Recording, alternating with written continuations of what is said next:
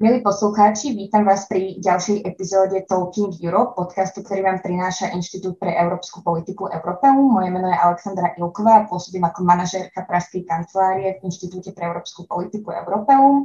Mojím dnešným hostom je Juraj Sikora, ktorý pôsobí ako juniorný výskumník v Spoločnosti pre zahraničnú politiku v Slovenskej republike. Juraj, vítaj. Dobrý deň, ďakujem za pozvanie. Dnešnou témou podcastu bude teda New Start Treaty, Strategic Arms Reduction Treaty v angličtine, v slovenčine konkrétne dohoda o znížení počtu strategických zbraní.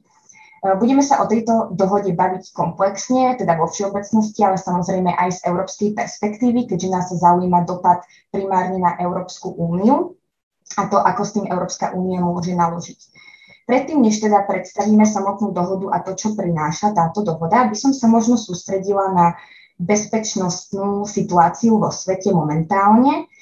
A položila by som ti teda prvú otázku celkovo o tom, ako medzinárodné spoločenstvo momentálne vidí tú situáciu v kontrole zbraní, v nešírení jadrových zbraní a v ozbrojovaní pred a po uh, nástupe amerického prezidenta Donalda Trumpa pretože vieme, že v rámci uh, teda jeho funkcie uh, US, USA, teda Spojené štáty americké, odstúpili od niekoľkých kľúčových dohôd.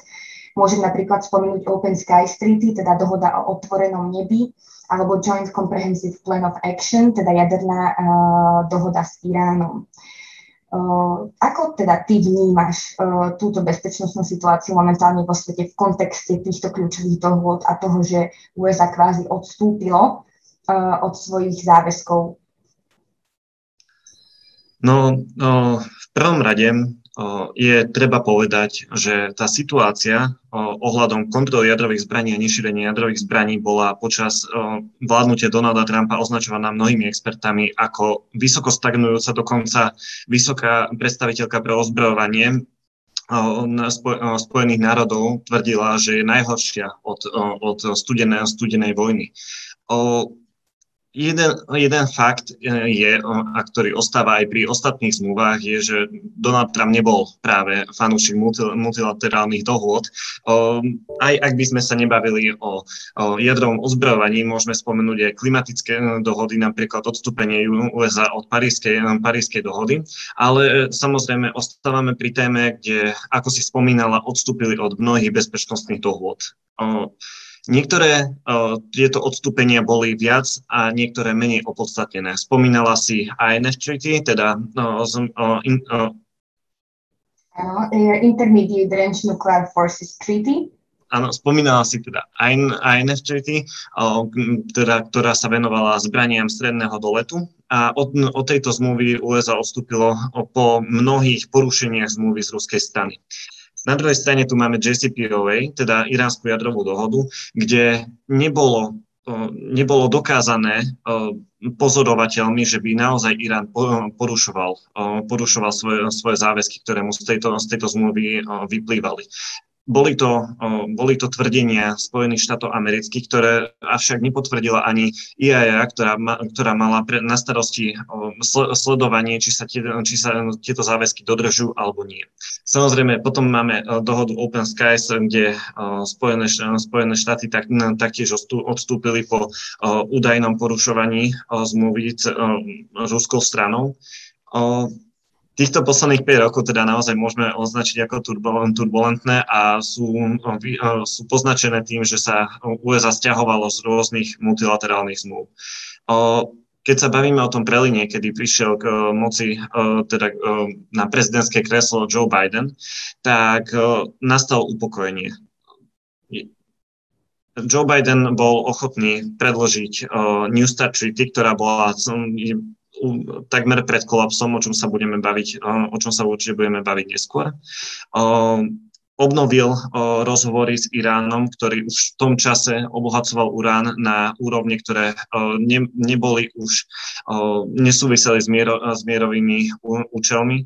Čiže môžeme to určite vidieť upokojenie. Na druhej strane v posledných mesiacoch, alebo teda posledný mesiac vidíme aj kroky, ktoré prekvapili medzinárodné spoločenstvo. Jedná sa napríklad o dohode OKUS, ktorá si síce nie jedná presne o jadrové zbranie, ale jedná sa o jadrové ponorky, kedy USA prvýkrát šírilo vlastne ich nukleárne know-how s nikým iným ako s, s Veľkou Britániou, čo taktiež zbudilo pozornosť IAEA, ktorá povedala, že to je de facto šírenie nukleárneho know-how, ktoré, ktoré by v súčasnosti mohlo destabilizovať mier. Tak to by som to zatiaľ zhrnul. Ja len doplním, že teda agentúra pre atomovú energiu, ktorá sa zaoberá práve inšpekčnými službami e, napríklad v Iráne, a to, ako vlastne Irán dodržiaval uh, tú jadernú dohodu, ktorú vlastne uzatvoril ešte počas svojej funkcie Barack Obama za Spojené štáty. Um, ja by som možno uh, nadviazala, pomaly prešla na tú dohodu New Start, uh, teda dohodu o znížení počtu strategických zbraní.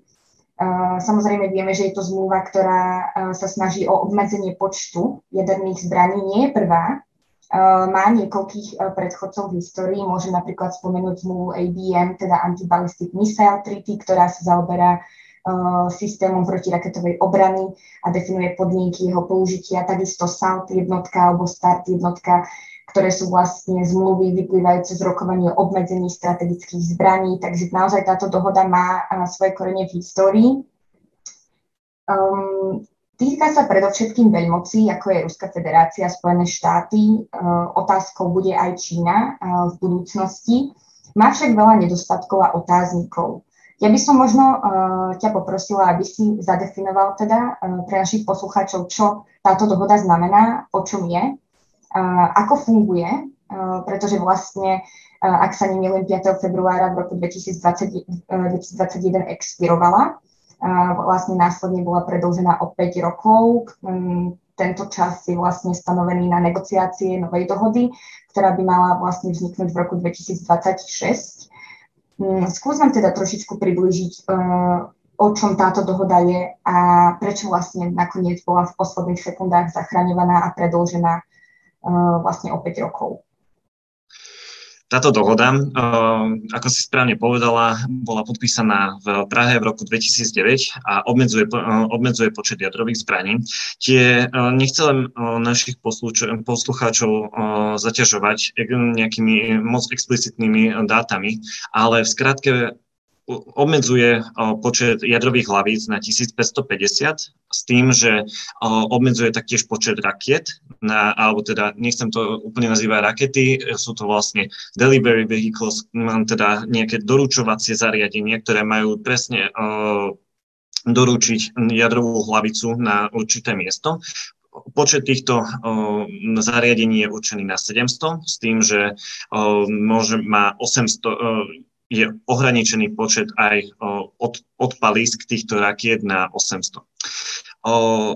Táto zmluva fungovala počas týchto rokov pomerne dobre. To vlastne potvrdilo aj mnoho expertov, s ktorými som, ktorými som sa o tejto téme rozprával, nakoľko sú tam veľmi dobré verifikačné mechanizmy, keďže každá, každá, kraj, každá krajina, jedná sa o USA a Rusko, a tieto krajiny si môžu raz 18, 18 krát do roka vykonať inšpekciu v druhej krajine, s tým, že táto inšpekcia je ohlásená iba krátko pred, krátko pred samotnou návštevou a tým pádom skontrolovať, že či je, či je počet hlavíc v poriadku, že či sú napríklad nasadené a nenasadené hlavice dostatočne ďaleko od seba, čo je no, taktiež jedna, jedna z provízií tej, tejto zmluvy.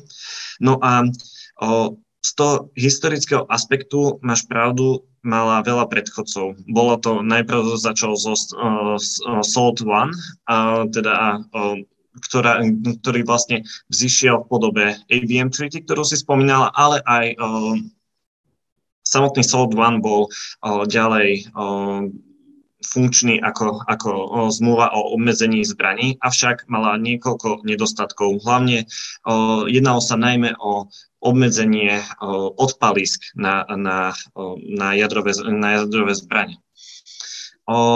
Pokračovalo to samozrejme teda Start, Start One, ktorá už mala o mnoho viacej provízií a zahraňovala o mnoho, o mnoho viacej dôležitých aspektov, čo sa týka jadrovej bezpečnosti, ale mala neúnosne vysoké číslo jadrových, jadrových hlavíc, ktoré, ktoré bolo dostupné. Bolo to, do, to, bolo to až 6 tisíc.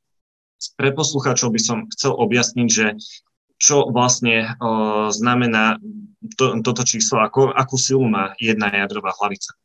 Uh, je uh, všeobecne známy, uh, známy príklad uh, z Japonska, kedy na Hirošimu padla bomba uh, Little Boy, ktorá mala 15 kiloton. Dnešné bomby sú o mnoho silnejšie, a vlastne priemernú, priemernú bombu, ktorú môžeme uviezť, ona má, má približne 100 kilotón, je to V76 a ak, sa, ak si nasimulujeme takýto pád hla, hla, jadrovej hlavice s touto silou, tak ak si napríklad predstavíme, že by padla na Washington, tak vlastne veľká časť mesta by bola vymietená, Znamenalo by to podľa Newcmap takmer 379 tisíc mŕtvych, 250 tisíc zranených a množstvo ďalších, ďalších, ďalších úmrtí, ktoré by, ktoré by vlastne ľudia umreli na kardiovaskulárne ochorenie. A to máme čisto len príklad s jednou bombou. Jedna bomba, ktorá padne na mesto. Eh, v, v Start One, ktorý som spomínal, bolo povolených 6 tisíc takýchto jadro, jadrových hlavíc, čiže to bolo naozaj neúnosne vysoké číslo. Preto sa krajiny rozhodli implementovať aj dohodu SORT, ktorá obmedzila počet, počet hlavíc na 1700 až 2200 a obe tieto zmluvy, aj Start One, aj SORT, boli vlastne potom nahradené New Start Treaty, o ktorej sa bavíme dnes. Pýtala si sa na začiatku na problémy pri predlžení. Najväč, najväčší problém bol zo strany USA, nakoľko Rusko bolo ochotné predlžiť zmluvu a bolo ju ochotné predlžiť aj vo forme, ktorú, ktorá, ktorá bola nastavená v roku, z roku 2009, kedy ju predložil Putinov predchodca Medvedev. Avšak zo strany USA takáto ochota nebola, nakoľko Trump chcel, aby Rus, Ruská federácia presvedčila Čínu, nech sa stane, nech sa stane signatárom tejto dohody. Čo sa im samozrejme, teda samozrejme, čo sa im nepodarilo. Čas sa pomaly krátil ke, no, k tomu 5. februáru, ktorý si spomínala, kedy mala zmluva expirovať tom čase však uh, nahradil Donalda Trumpa Joe, Joe Biden, ktorý uh, to bola vlastne jedna z jeho prvých aktivít ako prezidenta, že dohodol sa s uh, Vladimírom Putinom o predlžení tejto zmluvy. Zachra- uh, táto zmluva bola zachránená, predloži, uh, predložili ju na ďalších 5 rokov a počas tejto doby sa teraz očakáva, že sa krajinu dohodnú na tom, ako by mala táto zmluva vyzerať v budúcnosti. Eh, ja presne nadviažem na tvoju poslednú vetu. Eh, spomenul si teda budúcnosť. Um, opýtala by som sa teda na to, ako ty vidíš budúcnosť tejto zmluvy po roku 2026. Aké konkrétne výzvy možno čakať zo strany Spojených štátov a Ruskej federácie pri negociáciách konkrétnych podmienok? Um, možno aké majú výhrady jednotlivé uh, veľmoci voči tejto zmluve? keďže sa samozrejme bavíme o detailoch, o ktorých budú rokovať, ako je napríklad konkrétny počet jadrových hlavíc, ktorý sa e, v zmluve má uvádzať. Mm, čo teda Čína? E, môžeme očakávať jej zapojenie do tejto zmluvy, alebo e, to naozaj bude tak, že Čína sa bude snažiť držať o krok späť, aby teda nebola nejakým spôsobom limitovaná v navyšovaní svojich strategických zbraní.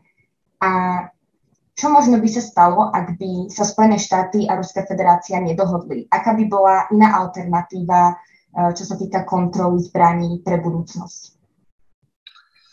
Keď sa bavíme o tom, že čo by zmluva mala obsahovať po roku 2026, určite treba najprv povedať o štruktúrálnych problémoch, ktoré táto zmluva nemá a týkajú sa takisto USA ako aj Ruska. O, problémom tejto zmluvy je, že neobsahuje o, jasné provízie pre tzv. nukleárnu triadu, teda o, pre o, pozemné, námorné a a vzdušné, vzdušné sily. Každá krajina si môže Každá krajina sa môže rozhodnúť, akú štruktúru svoj, svojho vojska, teda jadro, jadrového vojska, si zvolí. To je jedna provízia, ktorú mnohí experti považujú za dôležitú, aby bola obsiahnutá aj v roku 2026.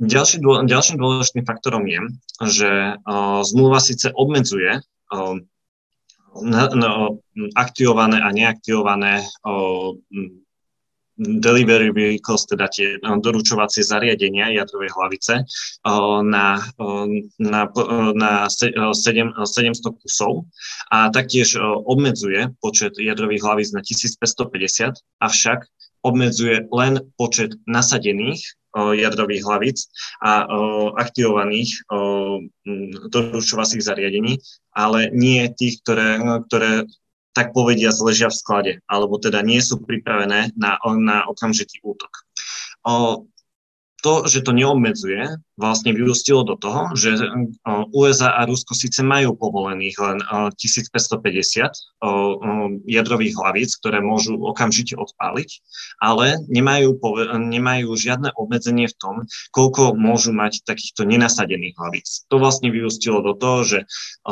podľa najnovších údajov Spojené štáty majú okolo 5500 jadrových hlavíc a Rusko okolo 6200.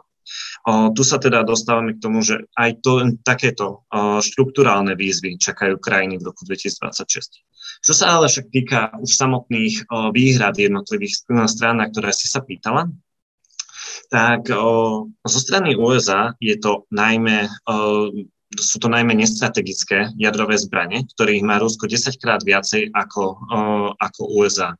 Keď sa bavíme o nestrategických jadrových zbraniach, sú to stále jadrové zbranie, ale sú určené na menšie ciele, napríklad pre využitie, pre využitie na boisku. A proste nie sú, ako keď sme si uvádzali príklad s, s, s bombou, ktorá má 100 kiloton a dokáže zničiť mesto. Toto sú zbranie, ktoré by dokázala, dokázala Ruská federácia použiť na malé ciele.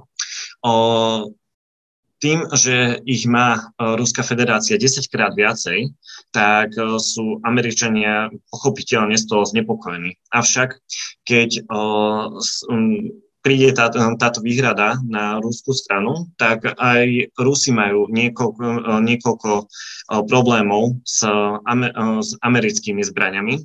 A Obranné systémy majú, majú Spojené štáty rozmiestnené samozrejme na svojom území, ale taktiež v Európskej únii. Tieto obranné systém, s týmito obrannými systém, systémami majú, má Ruská federácia aj rôzne problémy. Keď sa bavíme o Európskej únii, Vladimír Putin tvrdí, že tieto obranné systémy by mohli byť prerobené na, na ofenzívne systémy a mohli mohli by ohroziť Ruskú federáciu. O, takéto prerobenie však samotná zmluva zakazuje. Keď sa potom bavíme o, o Spojených štátoch, tu už, je, o, tu sú vyjadrenia Vladimíra Putina iné, nakoľko aj v roku 2018 tvrdil, že o, obranné systémy Spojených štátov amerických môžu znamenať pre Rusko znehodnotenie ich jadrového arzenálu kvôli tomu, že ak by vystrelili na Spojené štáty, tak by proste ich jadrové systémy vychytali všetky, všetky ich jadrové strely a mohli by v plnej sile zautočiť naspäť. Toto tvrdenie o, je podľa mnohých expertov a aj podľa Nuclear Trade Initiative ozna- nepravdivé a musím povedať doslova nepravdivé na základe toho, že až, e, až do poslednej doby e, nebol zaznamenaný žiadny úspešný pokus úspeš, úspešného zachytenia e, medzikontinentálnej balistickej strely, ktorá teda letí vysokou rýchlosťou. Až pred pár mesiacmi prišiel prvý, prišla prvá správa o tom, že sa podarilo zachytiť takú, takúto strelu, ale pri testovacom odpale a bola jedna. Dovtedy všetci experti zhodne tvrdili, že Obranné systémy sú určené predovšetkým na strely krátkeho a stredného doletu, ale nedokážu zachytiť strelu s, s vysokým doletom. Teda tvrdenie, že by USA, Rusko zautočilo na USA a USA by všetky tieto strely vychytalo sa podľa Nuclear Trade Initiative, ale aj podľa odborníkov z NATO, s ktorými som mal možnosť sa rozprávať, nezakladá na pravde. Keď sa potom opäť vrátime na stranu USA, USA by mohlo mať o mnoho, o mnoho vyšší, väčšie problémy s tým, že ako, ako účinná môže byť ich obrana, nakoľko ďalšie, ďalšia výhrada zo strany USA je, sú moderné zbranie, ktoré, ktorými Rusko disponuje. Sú to napríklad uh, zbranie ako Avantgard, uh, Burieviestnik, uh, ktoré uh, sú už, uh, nie, niektoré z nich sú hypersonické jadrové zbranie, ktoré dokážu veľmi rýchlo a efektívne zasiahnuť, zasiahnuť cieľ a je náročné ich zaznamenať aj radarom a, a o mnoho náročnejšie, ba priam až nemožné je ich zachytiť s obrannými systémami. Pre poslucháčov by som ešte rád objasnil, aký je rozdiel medzi interkontinentálnymi balistickými strelami a týmito riadenými strelami. Kým máte Interkontinentálna balistická strela po odpálení vyletí do výšky a vlastne takou klenbou sa, sa vráti naspäť, kde sa rozletí a jednotlivé hlavice sú určené, aby zasiahli ich cieľ. Nevýhodou je nízka presnosť takéhoto útoku. Potom máme navádzané rakety, ktoré sú síce o mnoho presnejšie ako, ako, interkon, ako interkontinentálne balistické strely, ale na druhej strane sú pomalšie a uh, môžu byť počas, počas tej doby uh, de, detekované na radary. Tieto problémy riešia uh, hypersonické jadrové strely, ktoré, uh, ktoré sú rýchle, letia nízko a sú extrémne presné. Presne takýmito uh, disponuje Ru- Ruská federácia.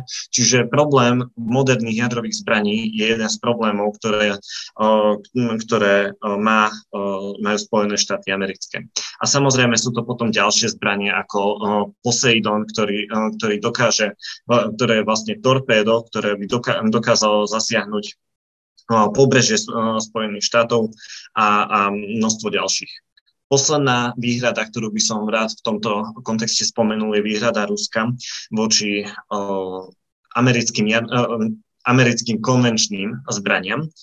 O, tieto zbranie sú aj podľa mnohých expertov rovnako silné, ako sú napríklad e, nestrategické jadrové zbranie, alebo minimálne sa s nimi dokážu, dokážu veľmi, veľmi ľahko porovnávať ak by aj neboli určené na samotné zásahy do miest v Ruskej federácii, mohli by znehodnotiť, znehodnotiť jadrové sila a ponorky a ďalšie zariadenia, ktorými, ktorými, tieto, ktorými Ruská federácia disponuje. Čiže tento, tento Čiže táto výhrada je určite opodstatnená uh, z ruskej strany, na čom sa zhodujú aj ďal, kraj, ďalší experti. Avšak uh, tuto bude musieť do roku 2026 nastať umenie kompromisu medzi týmito dvomi krajinami, aby dokázali nejak efektívne multiplikovať následky, ktoré by jednotlivé, jednotlivé zbranie mohli spôsobiť a mohli sa dohodnúť na tom, aké, aké riešenia preto navrhnú. Čiže tu očakávam veľmi dlhé a ťažké diskusie o tom, že ktorá, ktorá zbraň môže mať aké následky a ktorá ako môže ohroziť druhú krajinu, z ktorého by výsledok mal byť ten, že v 2026 by sme aj podľa expertov, podľa ďalších expertov mali vidieť zmluvu, ktorá už nebude iba predlženou formou tejto zmluvy. Už by mala obsahovať ďalšie, ďalšie implikácie, ktorou, no, jednou z ktorých je samozrejme aj Čína, na ktorú sa pýtala. Um,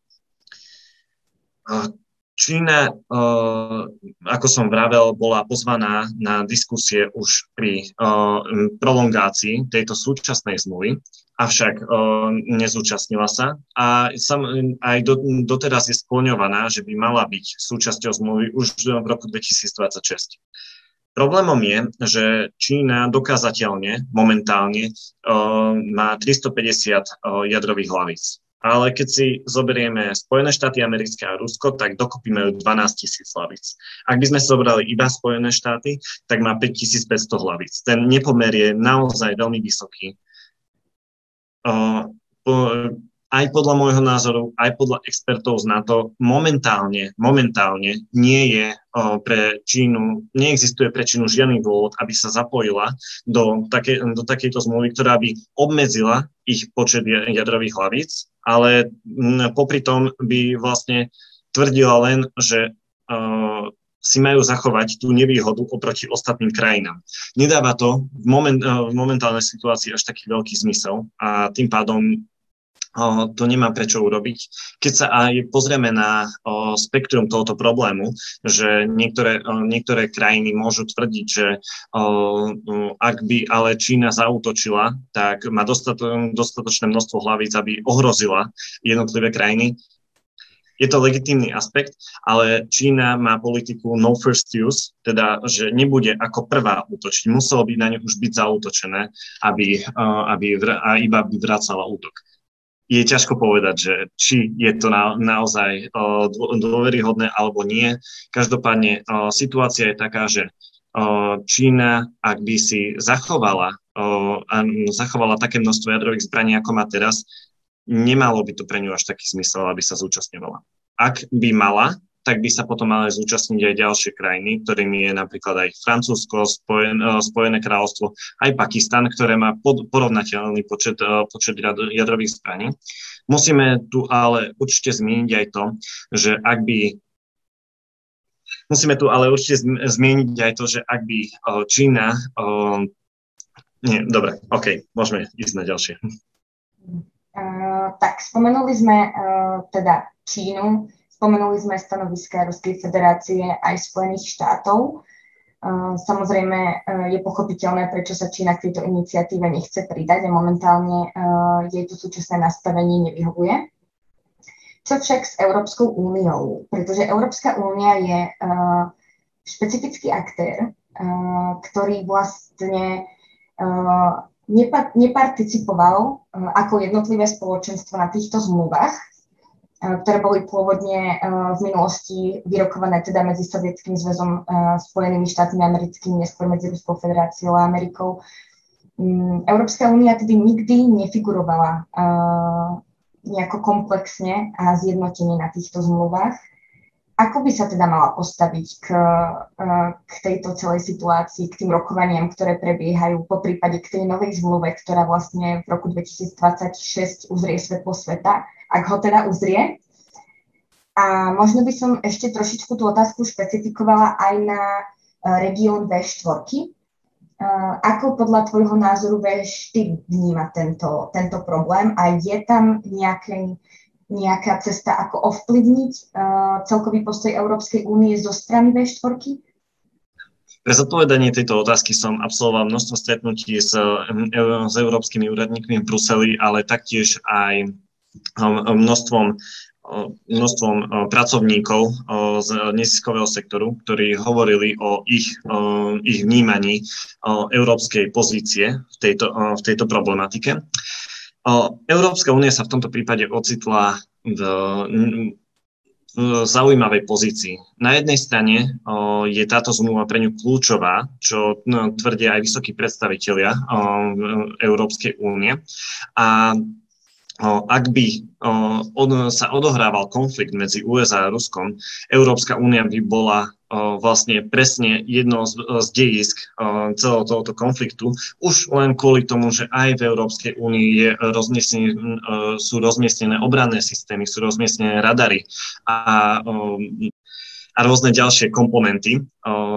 Ale na druhej strane nie je zmluvnou stranou, čiže nemôže ovplyvňovať, ovplyvňovať túto zmluvu, aspoň určite nie priamo. Avšak, ak by, bola, ak by náhodou zmluva padla, alebo, alebo by sa jedna, jedna z stiahla, tak by to na o, Európsku úniu malo výrazný efekt. Takisto napríklad ako pri INF treaty, ktorú sme spomínali na začiatku, kedy INF treaty vlastne obmedzovala jadr, o, jadrové strely od 500 do 5500 kilometrov čo není, uh, dosta, nemusí, teda je skôr uh, zmluva, ktorá chráni región Európskej únie ako región USA. Čiže opäť sa to viacej týkalo nás v Európskej únie ako, ako Spojených štátov amerických.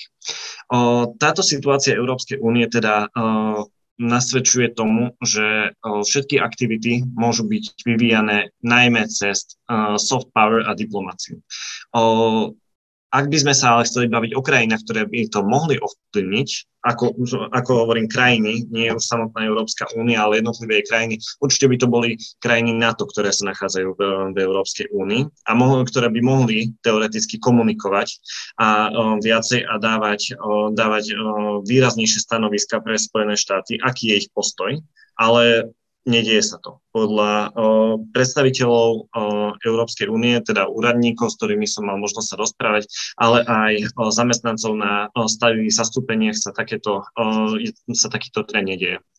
Ak by aj sa uh, chcela Európska únia nejak spoločne vyjadriť alebo viacej zasovať do, tej, do tejto otázky, musela by byť najprv možno aj trošku vnútorne zjednotená na tom, že čo presne by v tejto oblasti chcela. A ako vieme, tak uh, obranná politika nie je úplne téma, na ktorej majú všetky krajiny jednotný názor. Uh, Európska únia by teda mala robiť možno to, čo robí doteraz. Pretože zo všetkých mojich stretnutí vyplývalo presne to, že o, Európska únia robí, čo môže, ale veľa toho robiť nemôže. Čiže ďalej by mala sa snažiť ovplyvňovať túto zmluvu so svojimi vyjadreniami, ako to robí doteraz, pozbudzovať krajiny k tomu, aby mohli, aby sa, aby sa medzi sebou dohodli, nastavovať platformy, nastavovať priority, dávať, dávať dôraz na medzinárodnú bezpečnosť, ktorú táto zmluva zaručuje. A mm, možno to bude trošku expresívne, ale a dúfať, že sa to všetko podarí, lebo je to najmä, je to aj v našom záujme ako Európskej únie, aby sa táto zmluva predlžila a fungovala efektívne v, v všetkých zmienených oblastiach.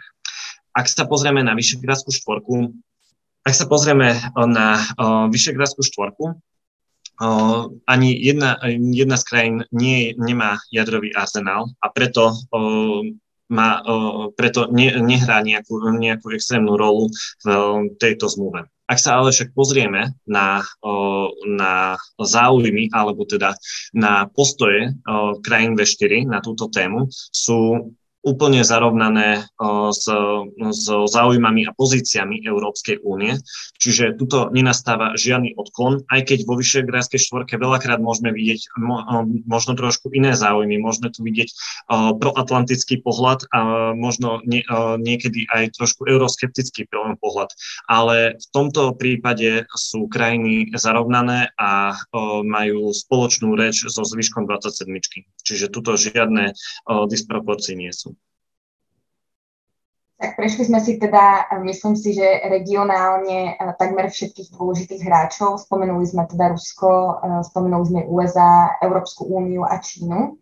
Juraj, ja by som ti uh, teda týmto chcela poďakovať, že si nám priblížil nielen celkový koncept novej dohody, ktorej sa teda dúfam dočkáme v roku 2026, ale že si nám približil aj historický kontext a jednotlivé pozície eh, dôležitých aktérov, ktorí túto zmluvu budú negociovať. Eh, taktiež ďakujem v mene našich poslucháčov za všetky detaily a všetky fun facts a čísla, ktoré si nám sprostredkoval. Verím, že, že nám to pomôže ilustrovať naozaj serióznosť a vážnosť tejto dohody, ktorá sa týka, si všetkých nás, pretože boli sme už svetkami v histórii, kedy kontrola zbraní neprebiehala tak, ako prebiehať mala, mala fatálne následky pre jednotlivé národy.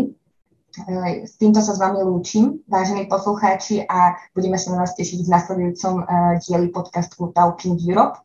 Juraj, ďakujem ti veľmi pekne, že si si našiel čas. Ďakujem a prajem pekný deň ešte.